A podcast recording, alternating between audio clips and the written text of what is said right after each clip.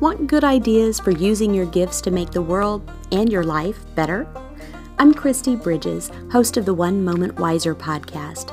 Click follow to hear people share unique ways they use their talents to touch lives and earn a living.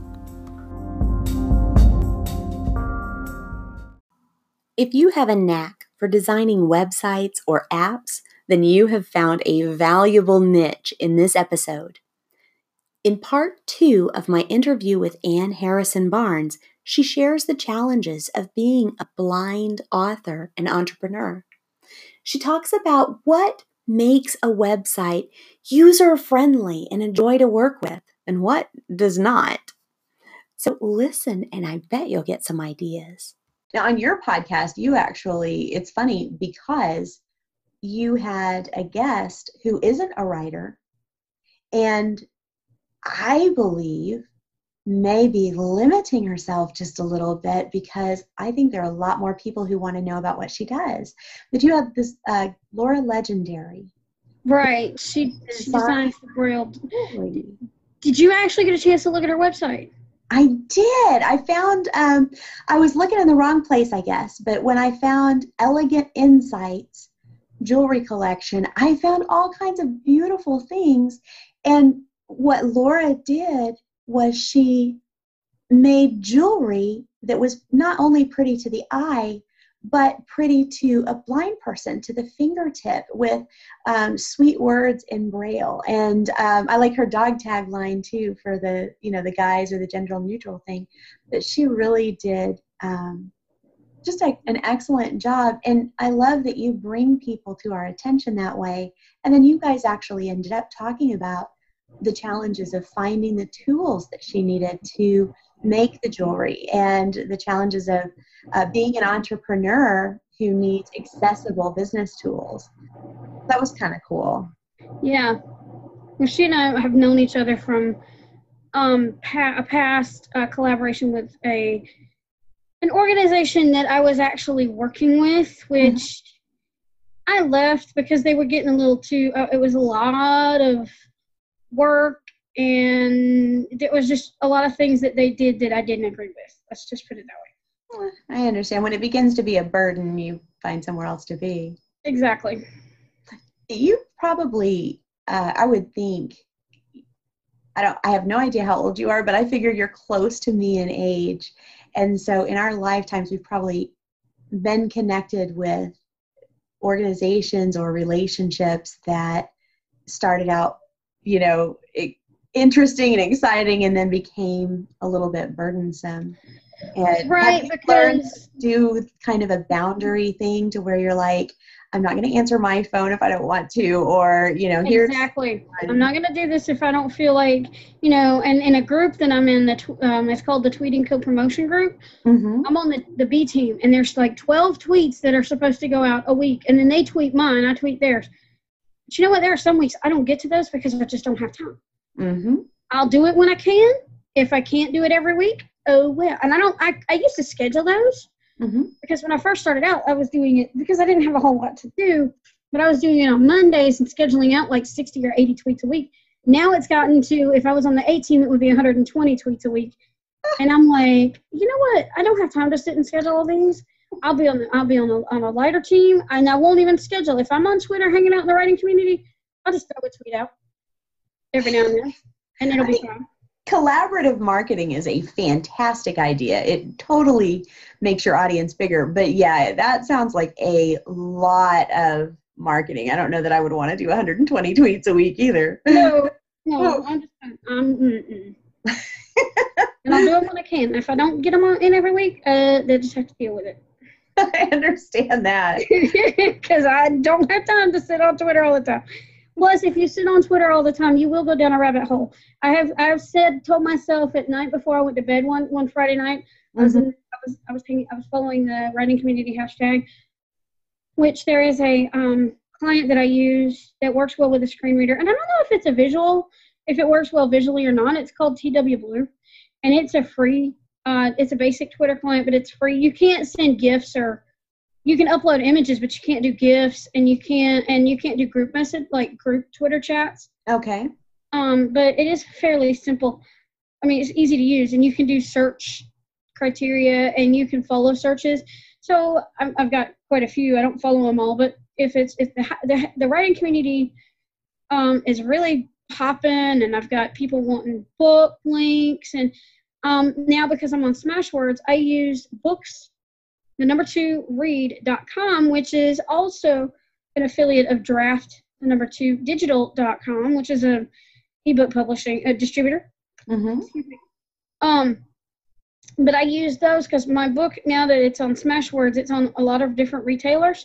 Yeah. So I will use that, and I will give out the universal links. That makes a lot of sense. So you've got those universal links you can use everywhere. So that was books right, but I don't put, com and what was the other site? Um, um Books2Read and, and Draft2Digital. Draft to digital. Right. I don't use Draft2Digital because they're not accessible, and I've and mm. I've hmm. told them about this, but I haven't tested it. But a lot of people use it. But Smashword, the only thing with Smashwords, I have to have somebody format because their style guide is different, and I'm not really good at doing that kind of thing at the, doing the formatting. I mean, I could get a book that talks about how to format for the visually impaired, but I was listening to an interview on another um, blindness related podcast that I, that I listened to, mm-hmm. and they mm-hmm. were talking about that. And but it was more for academics, like the APA and and MLA and the Chicago Manual of Style.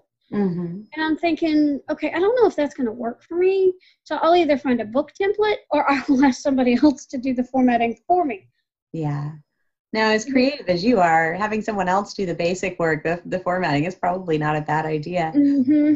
What are the, um, and I know that we're talking a lot about accessibility, but I am truly fascinated by that. And I really know that there are some people out there that, that like to design websites, that like to um, design apps that need to be involved in um, this this niche, which isn't a small niche. um, you know, this niche of of making things better. I love the feedback that you've given to Anchor, the podcasting app, and how they've made changes based on your feedback. So when something is easy to use and you really enjoy working with that tool, what is it about it that makes it easy to use? You mentioned searchability.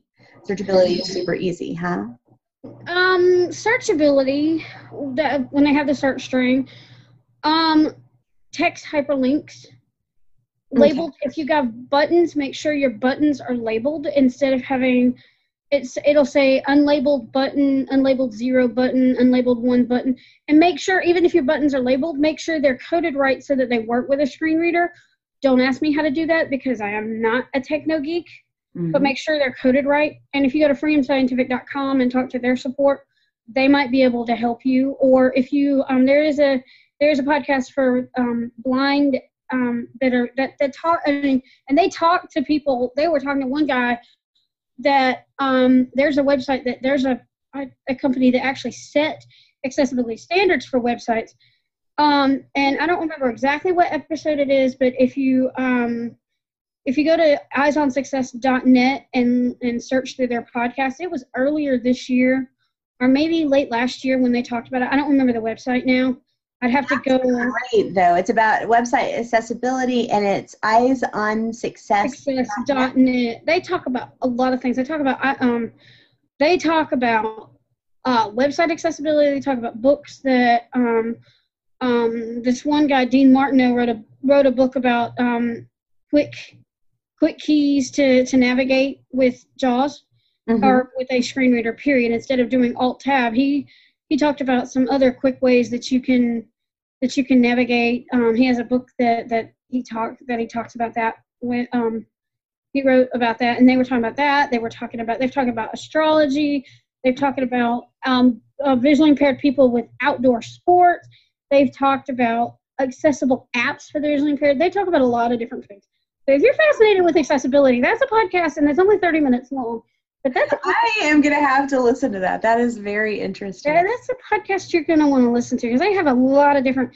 I want to get on there at some point. I just haven't figured out when yet, but I want to get on there at some point and talk about um, podcasting on Anchor. and and the the accessibility features with Anchor. They were even talking about accessible with the the shortcuts app and how you can create how they make it easy now to or if you want to get into a lot of code or what how to make it easy to um create i mean there are some Siri shortcuts but how to make it easy to create others that you can use on like, like certain certain games or certain things like that on the ios devices um, with accessibility Fantastic. On an iOS device, that would be awesome. right because i use there's a screen reader called voiceover Mm-hmm. And that I use on the iOS device. And um, but even with accessibility with apps and their, their web browser, Mm-hmm. they do things a little differently than Windows does because Oh, yeah. it's based now. They've updated it to the point where it's almost it's not quite, but it's almost similar to the Mac. They have some of the same, and not a lot of the same features. But like when you use a Bluetooth keyboard, there are certain there are different commands you have to use, and it, there, there's so many different similarities. But sometimes the, that sometimes an app on an iPhone would work better on the iPad. Like Anchor on the iPad, the only thing you can do is record and upload. But on the iPhone, you can also favorite other podcasts. Oh, You nice. can leave, you can leave messages on the website. You can, if you have an Anchor account, you can leave messages there. You can leave messages on the app with people you favorited. Um, yeah, that kind of stuff. So it's an interactive podcasting platform. Well, that is super helpful. So you're you clearly have thought a lot about um, you know how to do what's on your heart to do and not let anything stop you, which I love. I totally respect that about you. You're just gonna go and you're gonna find what works so that you can do what you intend to do.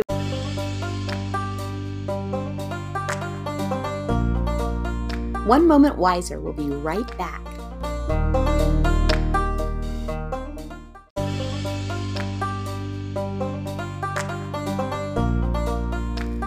If you've enjoyed this podcast, check out onemomentwiser.com for books, blogs, and two minute devotional videos which will help you live wisely in every aspect of life. See you next time on One Moment Wiser.